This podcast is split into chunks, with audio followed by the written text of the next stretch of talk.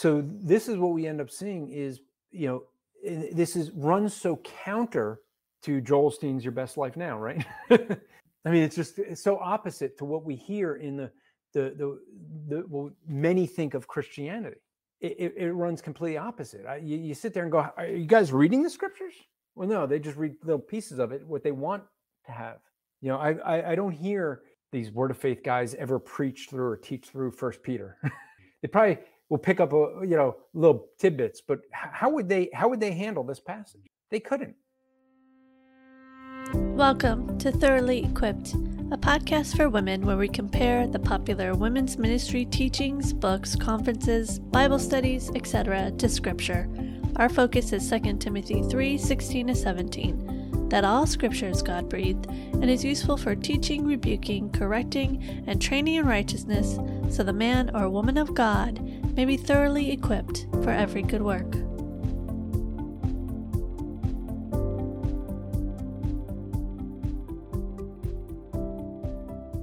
Welcome back to another episode of Thoroughly Equipped. I'm your host, Melba Toast, and I'm so glad you have joined me today.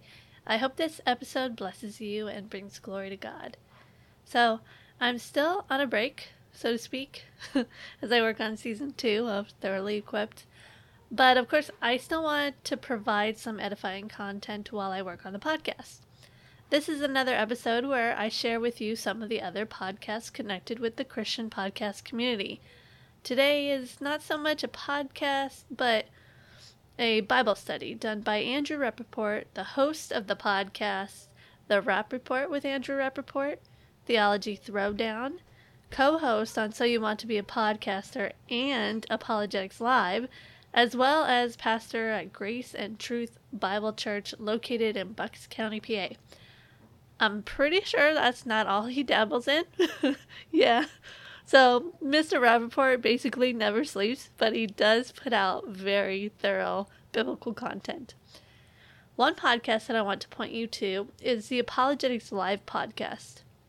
This is a podcast where anyone with a phone or a computer camera can join in on the conversation and ask theological questions. If you have any questions about biblical text and passages, doctrinal differences, or even different religions and cults, Andrew Rappaport, Justin Pierce, and Anthony Silvestro are graciously willing to answer them. To ask your questions, you can go to apologeticslive.com. That show airs every Thursday at 8 o'clock. So, today's topic is suffering and maturity. Mr. Rappaport has been going verse by verse through the book of First Peter. This is a recording from the Grace and Truth Bible study that meets weekly on Wednesdays. You can find out more if you are in the Bucks County area and wish to attend at the webpage graceandtruth.bible. I believe this study is very important to get into as we see how our culture is turning against God in all sorts of ways. Our culture no longer appreciates Christianity, morality, or truth.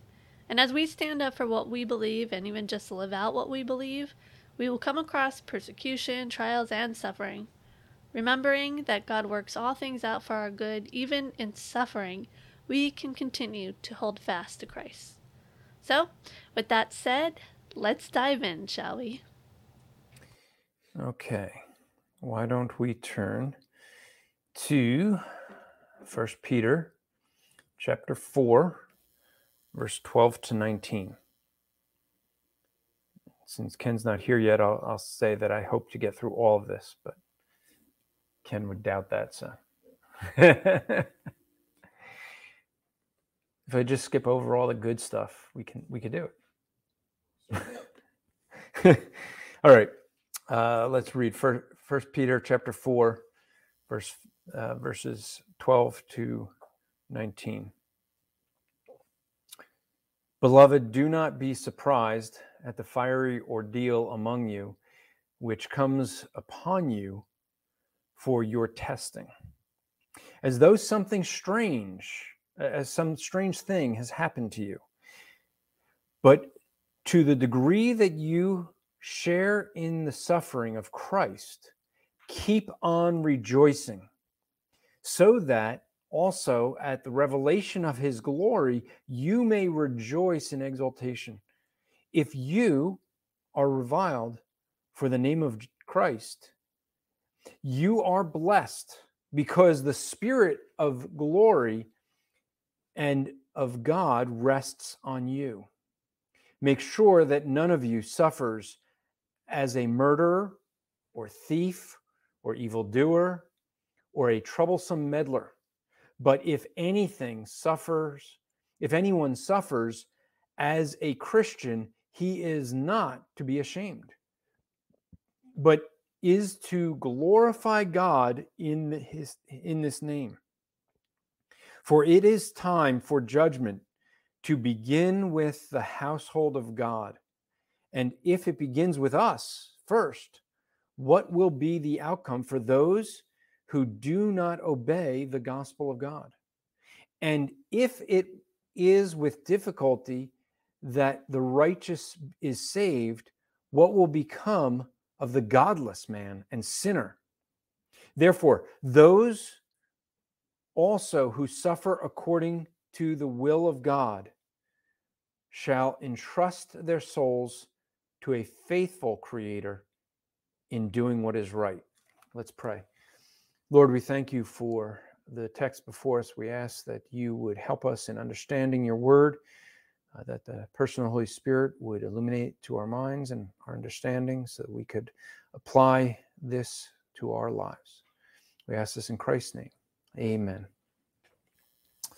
Okay, so uh, we're in the part we just kind of finished that section in First Peter four eleven where he gave that that benediction.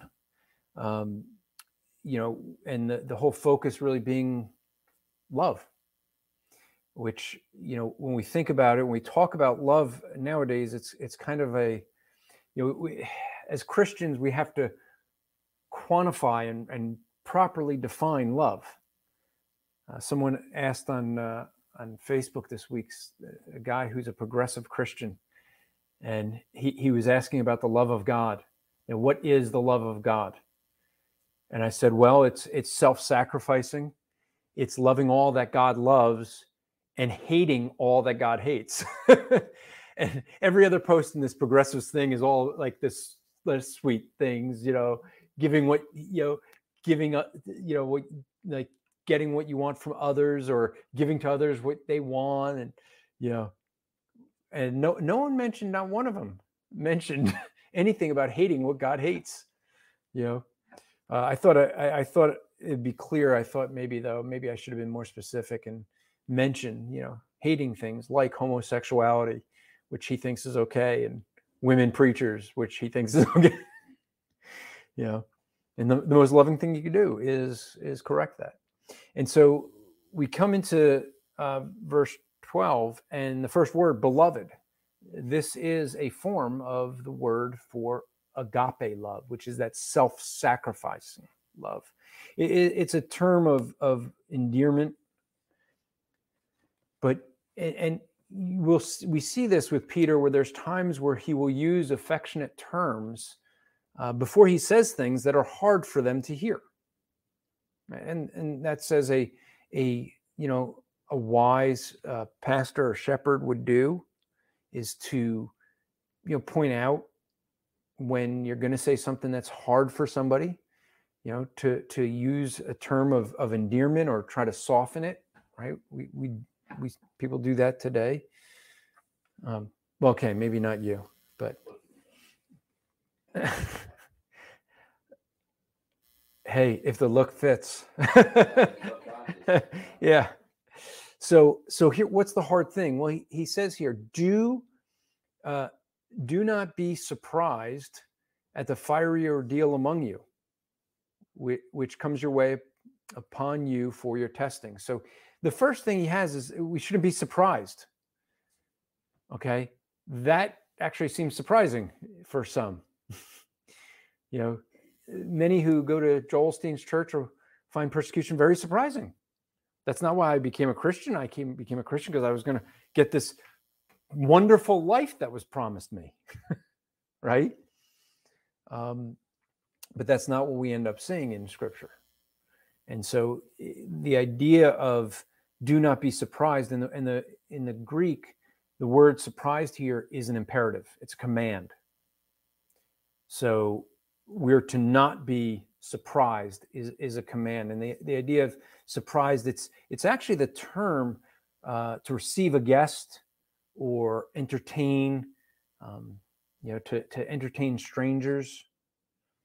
Uh, so, but it has the idea there of the, you know, someone coming in unexpected. But we, he's saying we shouldn't be surprised. In other words, if, if we're not going to be surprised, then we should be expecting suffering. And that is what he's going to talk about throughout this passage is we should expect suffering. It, it comes with the territory of being a Christian. Okay. And, and so when you have people that, and this is why you have so many false converts who are like right now, you're seeing all these churches starting to close up. Why? Because they were filled with people that wanted a wonderful life. That's what they were sold. Here, here's a gospel track. It's going to promise you a wonderful life. Let me tell you how God has a wonderful plan for your life. And then they end up getting persecuted and going, wait, this isn't what I signed up for. You know, if you ever watch um, Way of the Master, um, you know, Ray will talk about um, his parachute uh, illustration. Um, if you've ever heard that. And so in that illustration, he talks about a man who, you know, he's given a parachute before he gets on a plane. And he's got a choice with the parachute. Like he, you know, they they tell him, hey, take this parachute because it's gonna it's gonna ease your your flight.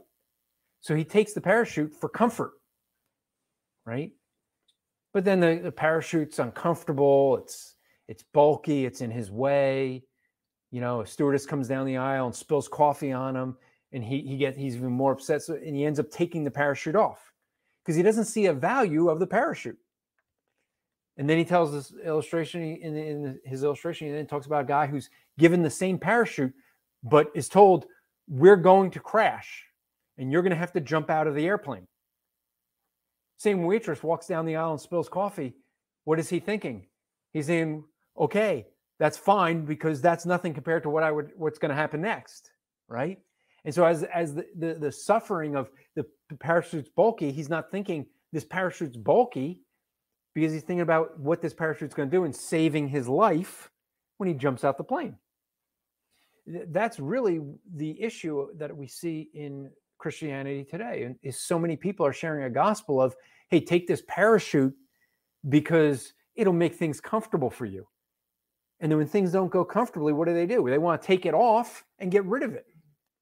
And the last thing that person's ever going to do is believe in the parachute because they know from their experience it wasn't comfortable. This is this is the the tool of the enemy to convince so many people to never look for salvation because they they they became a Christian supposedly because they wanted a comfortable Christianity. They wanted things to be comfortable. They wanted things to go smoothly. And then persecution came.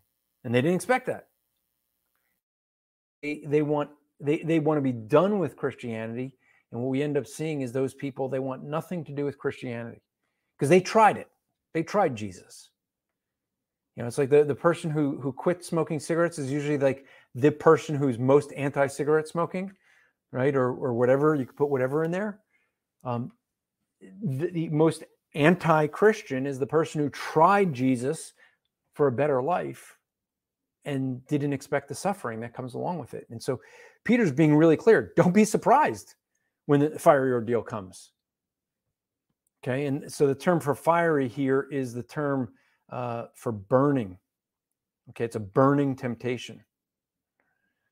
And so uh, a burning uh, sen- uh, sensation, I should say. So it's the idea of we should expect. Now, literally, at the time that Peter's writing this, they were burning Christians Okay. And so you picture in the in the terminology here as he's saying this, you know, Nero has moved to blaming Christians for burning down the city. And what's he doing? He's he's actually lighting Christians on fire.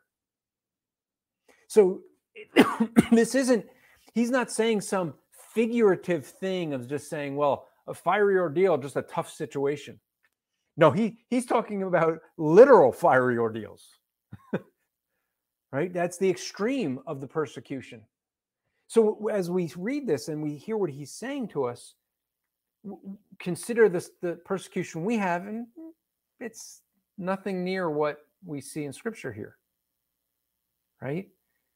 I mean, we're we're, we're going to get persecuted where yeah, you know, people are going to start losing jobs and and yeah, people are going to be, you know, called names and and they'll you know, they'll probably take away property and things like that or maybe put us into camps or whatever but all that's still less than being lit on fire for Nero's entertainment, right? So, you know, understand that this is this is the extreme. I mean, he's this is not some, you know, a lot of people will talk about this as being, you know, as if the fiery ordeal is just a, you know, an illustration or an image. And, and at this time, people literally were undergoing a fiery ordeal. And so, with that, we have to realize that this is not something that's just, you know, it, it's it's encompassing of the fire ordeal and everything else. It, he he is once again just like when we looked at submission and he went to the extremes. That's what he's doing here, right? So we shouldn't be surprised if if they set us on fire. Now, you picture yourself as a first century Christian when they're literally lighting, lighting people on fire, and he's saying, "Don't be surprised when they do that." You know, I, I had uh, I, I was on uh, someone's podcast recently. He's an unbeliever, and uh, I, I met him. I was evangelizing. He he wanted to be on my podcast, or he wanted me on his podcast, and I said sure. And he wanted to come on my podcast. He's going to come on tomorrow night, and uh, you know you have me on your podcast fine i'm going to share the gospel. And so i posted it and i warned people that you know he's he's an unbeliever. You got to be careful of language. You know but still someone's going to contact me go you know how could you post that? Because i don't expect unbelievers to act like believers. You know i actually expect unbelievers to act like unbelievers. I mean that's all they know.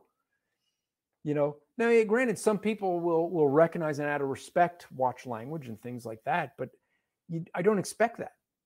You know, I kind of was like, hey, there was a warning on there. So if you chose to listen and you're offended by foul language, sorry, it's on you. you know, like, you know, um, I'm sorry that you're you're offended at something you were warned about and chose to listen to anyway but uh, but you know his, his, the point Peter's making is we should not be surprised uh, when the world acts like the world.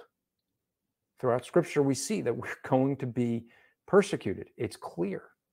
It, it's throughout. Okay, uh, Philippians, Paul even says that our suffering is granted to us by God.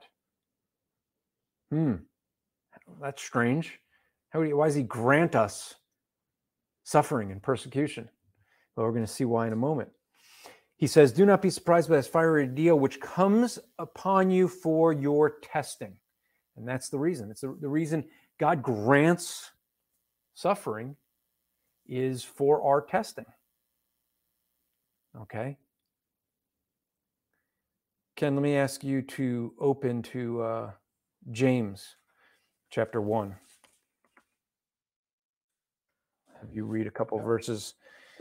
So if you could read James chapter 1, uh, just read from uh, verse 2, uh, from, from 2 down to, um, let's see, let's go down to 5. My brethren, count it all joy when you fall into various trials, knowing that the testing of your faith produces patience. But let patience have its perfect work, perfect work, that you may be perfect and complete, lacking nothing. If any of you lacks wisdom, let him ask of God, who gives to all liberally and without reproach, and it will be given to him.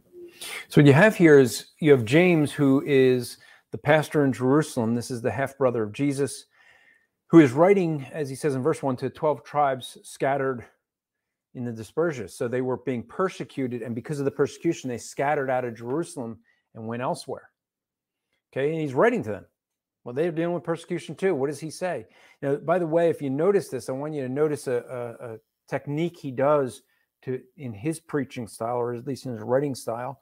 He he is linking several words together here. So each of these thoughts, he has A and B, and the next thought it's B and C, and then next thought C and D. If you look at that, it says, "Consider it all joy." My brethren when you when you come into various trials so that so the it ends on trials.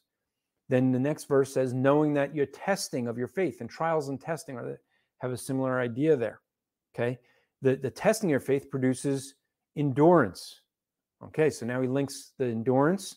Let let and let endurance have its perfect work resulting so that you may be perfect and complete lacking nothing. So the, the idea of lack but if you lack wisdom, let uh, let him ask of God, who gives generously and without reproach, and it'll be given to him. Okay, and so so he has that style that he, he plays in there.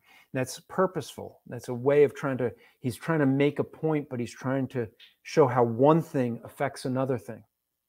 What's it? What's the effect? Well, his his his command in, in James is to consider. That's the command. What are we considering? Considering it all joy. And Peter's going to say a very similar thing here soon that we'll see. We, we consider it joy. What do we consider joy? Various trials. That's what we consider joy. Well, the, the, the question would be why in the world would we consider, you know, joy for trials? Well, he tells us why. Knowing that the testing of your faith produces endurance. Now, how, how does it produce endurance? Well, let the endurance have its perfect work, uh, perfect result, so that you may be perfect and complete and lacking nothing. How would I lack anything? Well, if you lack wisdom, ask of God, who gives to all generously and without reproach, and it will be given to him. So you see how he's he's laying out an argument by the way he does this. But the whole thing is that how do we count trials as joy? Because it does have a purpose. God doesn't just give us trials in our life for no purpose. The, the purpose of the trials is a testing of our faith so that it produces endurance. Guess what? If we give in to the this to, to avoid the suffering and we give in to avoidance, we're not going to build endurance. Right? And so we have to endure the trials we have to go through the trials to endure them. And, and that's what it why why do that? Well, because that's going to make us perfect and complete, lacking nothing. Okay. By the way, um, the the term for comp- for perfect here is the same term that we saw last week when we were talking about gifts when we looked at First Corinthians uh, 12, uh, 13, 8 and following, right? When the perfect comes, and people will say the perfect must be Christ because he only he is perfect. Um, no one seems to believe that the perfect here in James four in James one four is that we're going to be Christ. you know that endurance will make us into Christ. Just a point, you know. But uh, but it has a purpose. The, these trials and temptations we have are are to help us in our endurance to to perfect us to complete us for the work that God has. And so the, the term that we see back to in First Peter 4, the term that we see here for your testing, it's a term that means temptation, test, or trial. Temptation, test, or trial. Now, there are, uh, we end up seeing is that there are uh, these three different words that have a different idea of them. Okay. I, I think I've probably gone over this before, but you know, I don't figure that you remember everything that I've taught. I expect you to. Oh, okay. Maybe we should do a pop quiz one day. Yeah, we okay. So pop quiz. Who knows the difference between a temptation and a trial? You can't answer because I know you know. but I know you probably wouldn't raise your hand anyway. What do you guys think? What is the difference between Trial it? is something you go through.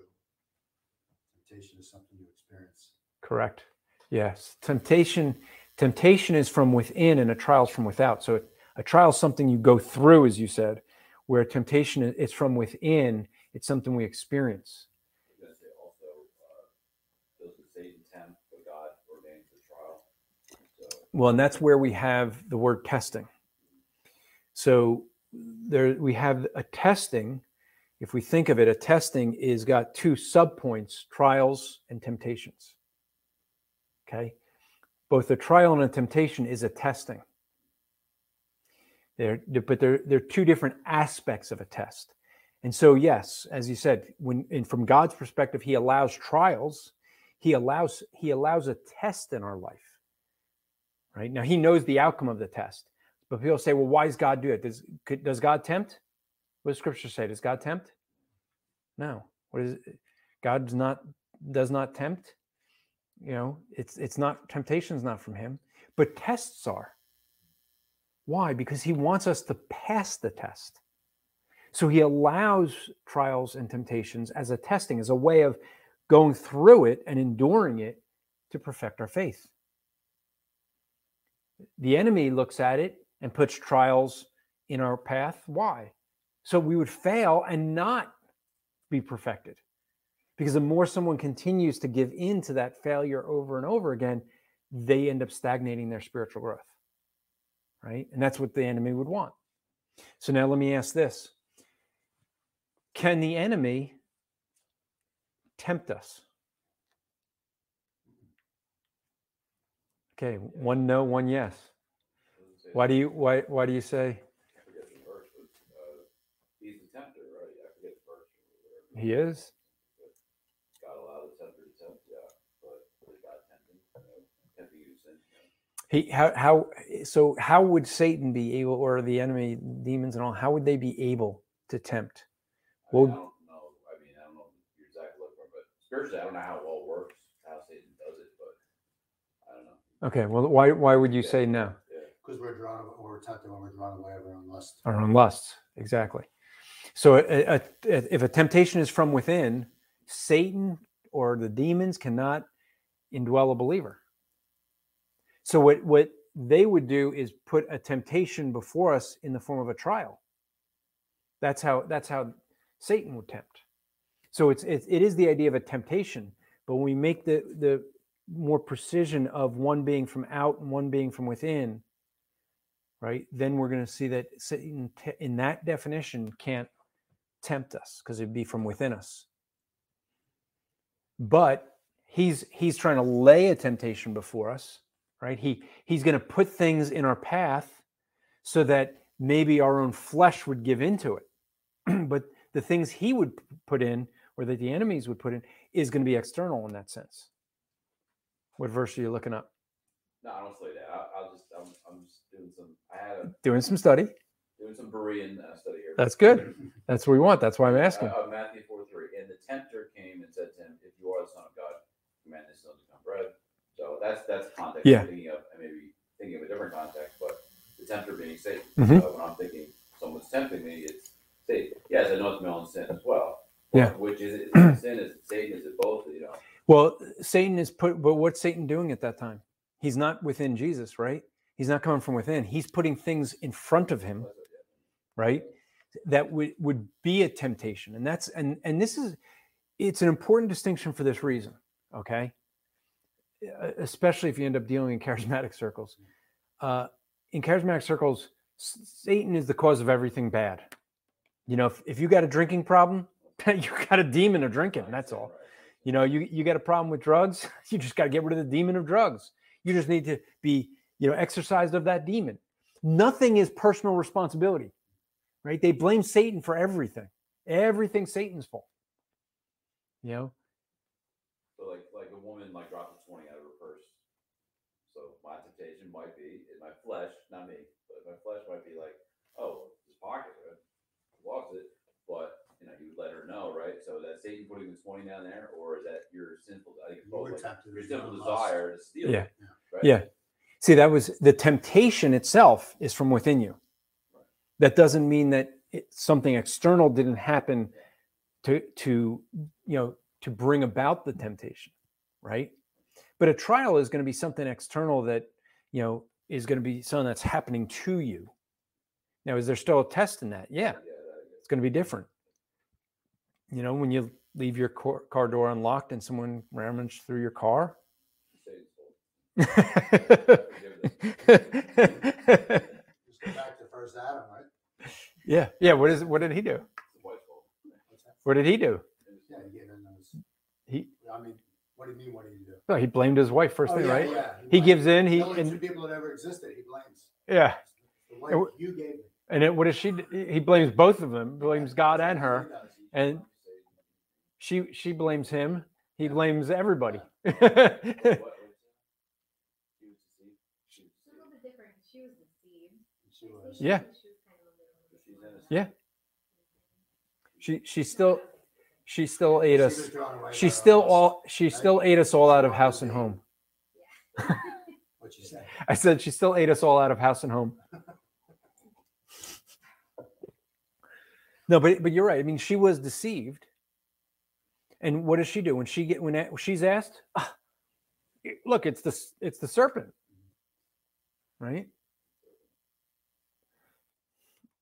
With the servants, the husband, no, never mind. Go on, on. so so when we think of the testings, you know, God is expecting, even though he know he knows the result, uh, he he's he's allowing it for the perfecting of our faith. Even though sometimes we give into the temptations or fail in the trials to our own doom, but yet that's you know the goal of of Christ uh, of God allowing that in our life is for our endurance, our perfection of the faith. So the the, the question becomes this: I, I you know people will ask me a lot of times they'll ask you know how can I be more spiritually mature? You know you know that's a response they never like to hear. Go through suffering. Suffer. Wait, wait, wait a minute. That's not why I became a Christian. Then you're not going to mature. it's just that simple. Uh, spiritual maturity comes through suffering. It comes through testing, so trials and temptations, and passing. Not you're enduring it, not just going, "Oh, I can't do this. I give in. You know, the temptation's too great. So, you know, but how much more when this this testing is okay? We're going to light you on fire now to light Nero's uh, gardens. I mean, does that seem like maybe this is a little bit much? Maybe, you know, Peter, you're asking too much here. Like, you really want me to not be surprised when that happens? That's an extreme.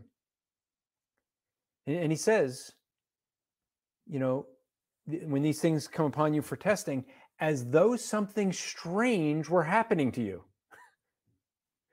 So don't be surprised when this this strange thing, the, the idea of a stranger or a foreigner is the, the idea here. When this strange thing, don't don't like think this is this is something out of the ordinary when this happens.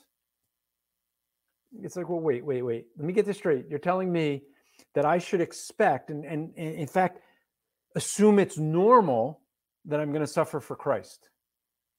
Well, if that's your question, the answer is yes. That's exactly what Peter's trying to tell us. It, it's not, people will say, you know, what should I do if I suffer as a Christian? It's not a question of if, it's a question of when, if you're a Christian. A- And, quite frankly, if you're not suffering, if you're not going through some trials and temptations, it might be because you're already in the world and not of the Spirit.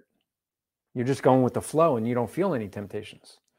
If you're not struggling through temptations and trials, it might be because you're not a believer. And so we th- this is one of the things as believers we expect now is it all to the same level?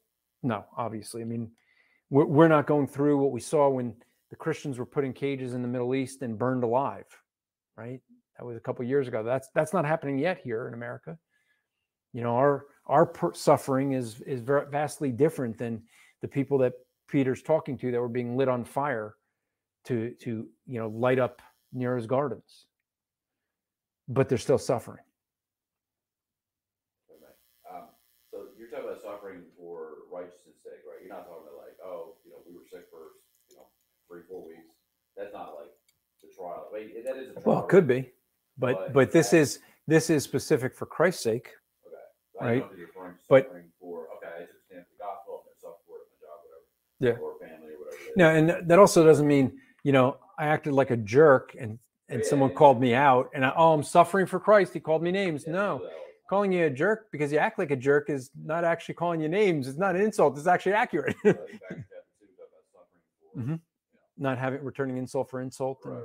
Not, yeah. not your cause of it, but actually being in the right is doing for Christ's sake. Yeah.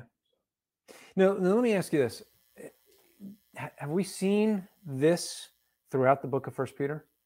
This this thought over and over again, right? I mean, right from the beginning. Why do you think it is? So I'll ask this as a question for you guys. Why do you think it is that Peter continuously is coming right back to this same thought over and over again?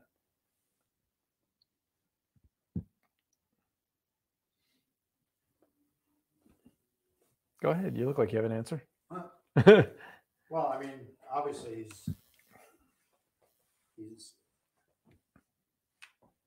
trying to set the uh, table for what about they're about to enter into. Yeah. I mean, we need this repetition, uh, especially for hard things. I mean, there's no repetition needed if if you know when you, the word of faith guys, right? You're gonna God's gonna give you wealth and health and happiness. That doesn't need repetition because we like that thought, right? And we we could sit and think about that all day and go, yes, yes, yes, that's what I want. But when he says you're going to suffer, when we want the comfort, it's like you have to keep reminding. Itchy, yeah, yeah. We want the we have itching people have itching ears and want to hear hear what they want to hear. It's hard to hear these things. So God allows some people to scatter during persecution for the spread of the gospel, some to stay for testimony, or Yeah, that's a good way of putting it. Yeah, I mean, God does. God uses the. God uses these testings in different ways for different people. So you're right. Some some it was to scatter. James and Peter both are dealing with people who scattered because of persecution. Right. That's who they're writing to. And, yet some stayed, and were were killed there. Right, or or suffer there. And so, you know, which which is it? Right. God's using both of them for different purposes but you know i i the reality is is that there are certain people we have to realize that god actually allows us to suffer for his sake i i, I remember years ago uh, had a friend we were um we actually uh, ended up in the same church and we were you know served together um uh, actually in two churches technically and this is a guy who when you know from the time i first met him like he he was actually old enough to be my dad. He was like one of my my good friends, and I never realized that like that that generation difference until like I was talking to his his third it was yeah I guess third daughter, and we realized we graduated. We went to the same college and we graduated the same year. Like we were in school together, and I'm like, wait, Jim, you're old enough to be my dad. and you know he the way he would talk about it, he had a a 30 year headache he had a headache that never went away. It just, it just, it, different intensity, and he would struggle with it. and and I would, I it was one of the things when I'd get together with him, I was always amazed because I'm like, man, when when I get a headache, it's just, it knocks me out. I'm debilitated and stuff. And he's got a 30 year migraine, right? And I, I can't understand it. I'm like, I would not be able to do that and do what he did. Like he he still serves, even though he's in pain all the time, and he still pushes himself to to you know you know he was an elder in in two different churches, you know, serving and and teaching and and I'd be like I couldn't do that, you know, and and it was always something where I'd always look to him and be like, God seems to allow certain people to go through trials that you know, maybe someone else couldn't handle. But he's such a testimony in the fact that when he goes and does things that many of us would take for granted, and yet he does it with great pain. And I'm like, I, I'd just look at him and be like, man, the, like him doing these things, it really helps me realize how like small I am, how far I have to grow. And, and and I'd sit there and be like, I don't think I have enough grace in my life mm-hmm. that the Lord could allow that for me. Because I, I I don't think I could handle it like he handles it. But he handles it and glorifies God and mm-hmm. rejoices through it. Right? I uh see people like that too. They get, uh, not, not like a consistent thing like that, but they just seem to get barraged. Boom, boom, boom. Like, I see, you know, you just in the flesh, you have to scratch your head. Like, what's, why? You know? Yeah.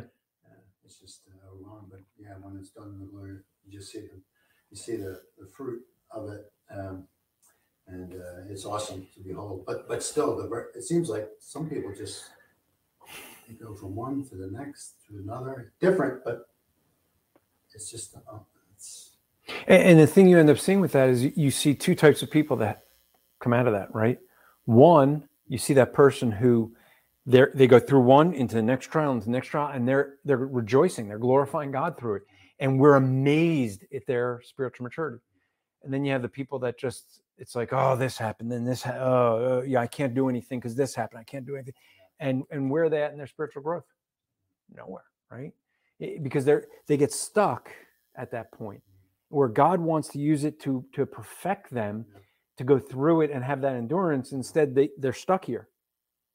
Yeah. know, that's when you look at Romans eight twenty eight, and you know you got to look at those verses when you're going through the hardest times and still say, okay, my God cannot lie. He's working all things together for good. That that's easier said than when you're you know obviously going through it and you're battling it. Yeah. But, but that is either true or it's not, and that's sometimes the way you got to look at those things. You're working it together for good. Yeah. And he says, and I believe you above the situation. Again, I'm not saying it's a tiptoe to the tulips as far as our faith, but but that is, I think, persevering and persevering, you know, just what you're teaching on here. Yeah. So we shouldn't be surprised. We should expect these ordeals, these testings. But he, he says in verse 13, but to the degree that you share the suffering of Christ, keep on rejoicing. So the idea here that we have is what is this suffering? The suffering is in Christ, right? We're suffering because we're standing up for truth. We're suffering because we're, we're standing up for righteousness. We're standing up for Christ. That is going against the flow of the world, right? The world would say, take everything easy and, you know, you deserve everything and it should be all for you. And no, but to the to the degree that you share it with Christ, well, what degree? Well, whatever degree you're suffering, I got news for you. Christ suffered more. He suffered far more than anything we could ever suffer. So, in whatever degree it is, whatever degree you're suffering, you know, Ken, your suffering is going to be different than Kenny's, and you know, different than Kevin's, and you know, every one of us is going to have a different suffering. In fact, even if we go through the same trial, right, we have the same thing happen to us. We still suffer differently, don't we? So, so we can never really say, "Oh, I understand what you're going through." We we really can't right? Suffering is an individual thing because of where we're all at in our spiritual walk and how we're dealing with things. And we're we're gonna we can go through the same thing and all deal with it differently. Okay. But to whatever degree we're we're suffering, whatever degree we're going through, Christ suffered more than that. So if we're, we're suffering for Christ's sake, well, all we're doing is we're sharing in his suffering. uh, I, I, now I got to remember. I'm trying to remember. I, knew I wanted to use it. And I should have saved it. Um, but there was a thing in the news about. I think it was in Canada. Uh, I think it was like a, a congressperson that um, that just put out on on social media a scripture, just scripture verse, but it was a scripture verse against homosexuality. and so they're they're they're being fired. Right? And and her response was if, i have to you know suffer by standing up for the words of christ i'll consider that suffering for christ's sake and i'll rejoice. I was like well that's exactly what peter's saying here whatever our suffering is we're sharing in what christ did for us. All right? And so what does he what does he command of us? Keep on rejoicing. That's a command. Keep on rejoicing. Eh, but you don't understand i'm suffering. Yes he does understand. Keep on rejoicing. It's an imperative there. That's an imperative in the greek that you keep on rejoicing I don't think that can be minimized either, that you're, you're, uh, that I may know him, the power of resurrection and the fellowship of his suffering. Because there is a, a unique oneness with Christ as you're separated unto his, him and his sufferings. And I'm always taken back to Psalm twenty-three, he says, I will, he says, um, I will, there I will build a table, uh, table for you in the presence of my enemies. mm-hmm. And, um, table of what? There's like a table of fellowship in the presence of his enemies. He says there will be a there will be a camaraderie, a fellowship yeah of his sufferings with him. He says even in the face of the enemy. Somebody can help me the verses in Yeah, Psalm 23. yeah i'll But, get um, I even pull it up the valley of the shadow of death, not like me. Anonymous there. so it says it says right prior to that. Yeah, Psalm 23. Lord is my shepherd, I shall not want. He makes me to lie down in green pastures. He makes me to, he leads me beside still waters. He restores my soul. He guides me in the paths of righteousness for his name's sake. Even though I walk through the valley of the shadow of death, I fear no evil, for you are with me. Your rod and your staff, they comfort me. You prepare a table before me in the presence of my enemies. You have anointed my head with oil. My cup overflows. Surely goodness and loving kindness will follow me all the days of my life, and I will dwell in your the house of the Lord forever. That's beautiful, isn't it? This is in the presence of the enemies. He'll, he'll, get, he'll, he'll bring a table of fellowship. You can enjoy, Yeah. rejoice in the fellowship of the sufferings. And you see it in Stephen, right? Stephen's a Yeah. perfect example. You think of the verse, uh, sorry, King James. Thou would keep him in perfect peace whose mind Mm, stayed His mind is stayed on the. Yeah. as long as you're There you go. Perfect. Yeah.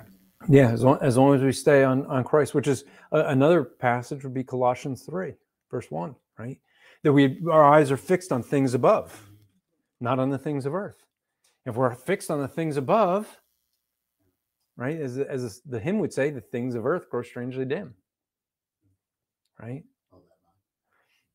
And so so this is what we end up seeing is you know this is runs so counter to Joel Osteen's Your Best Life Now, right? I mean, it's just it's so opposite to what we hear in the the the, the what many think of Christianity. It, it, it runs completely opposite. I, you, you sit there and go, "Are you guys reading the scriptures?" Well, no, they just read little pieces of it, what they want to have. You know, I I, I don't hear. Uh, you know, actually, I, I would wonder. I should go do a search. I should ask Justin. You know, if he's seen these Word of Faith guys ever preach through or teach through First Peter. they probably will pick up a you know little tidbits, but how would they how would they handle this passage? They couldn't because it goes exa- it's completely contrary to everything that they're teaching. I mean, everything they teach and everything they say that the Christian life is about, this passage just demolishes. Right? And so we have to keep that in mind. What Peter is saying is one, we should expect suffering. Two, they're there for our testing. Okay? Three, we should we should you know sh- recognize that you know they're from they're from suffering because of Christ. Four, we should rejoice. That, that is basically, and we're, we're not even done with this, but we will pick it up next week. um, so, any any questions?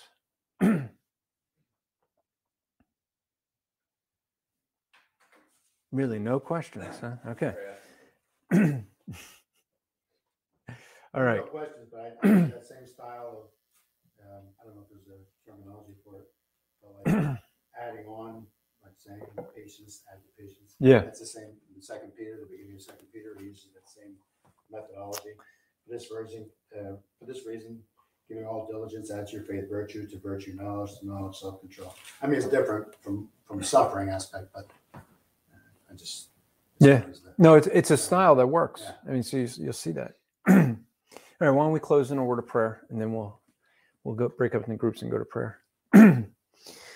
Lord, we we are grateful that we could uh, meet and and gather uh, freely still in this country, that we can meet to be able to study Your Word, to understand what You have for us, Lord. That we should expect we should expect suffering we should expect persecution uh, having the knowledge that is it's a test and it, it's our sharing in your suffering may that cause us to rejoice.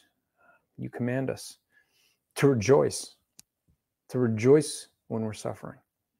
Help us to do just that lord. We thank you in christ's name. Amen. So, ladies, I pray you have been strengthened by today's episode, are prepared for what is to come, reliant on the Father to instruct you, Christ's work to justify you, and the Holy Spirit to guide you into all truth, knowledge, and understanding found in the Scriptures. I pray you know you are not, nor ever will be, alone during suffering. I pray you are in His Word.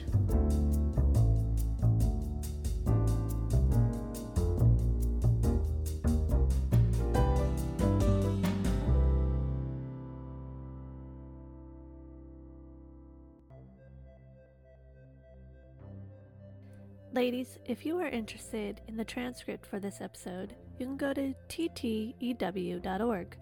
You can find other great resources, articles, blogs, and videos that may bless you in your Christian walk, as well as links to follow me on social media. If you wish to contact me, you can email me at thoroughly-equipped316 at gmail.com. Again, the website address is ttew.org. Thoroughly Equipped is part of Striving for Eternity's Christian podcast community. Striving for Eternity is a Christ centered ministry focused on equipping people for eternity by assisting Christians to have an eternal perspective on life. They strive to bring evangelism, discipleship, apologetics, and Christian living together for the purpose of eternal preparation by exalting God, edifying and equipping the saints, and evangelizing the lost. They provide speakers, online articles, online courses, books, podcasts, and other theological resources, all centered on God's Word. To find out more, go to strivingforeternity.org. And to listen to other podcasts, go to podcast.strivingforeternity.org. I pray that their resources bless you as they have blessed me as we live our lives day by day, praising and glorifying God.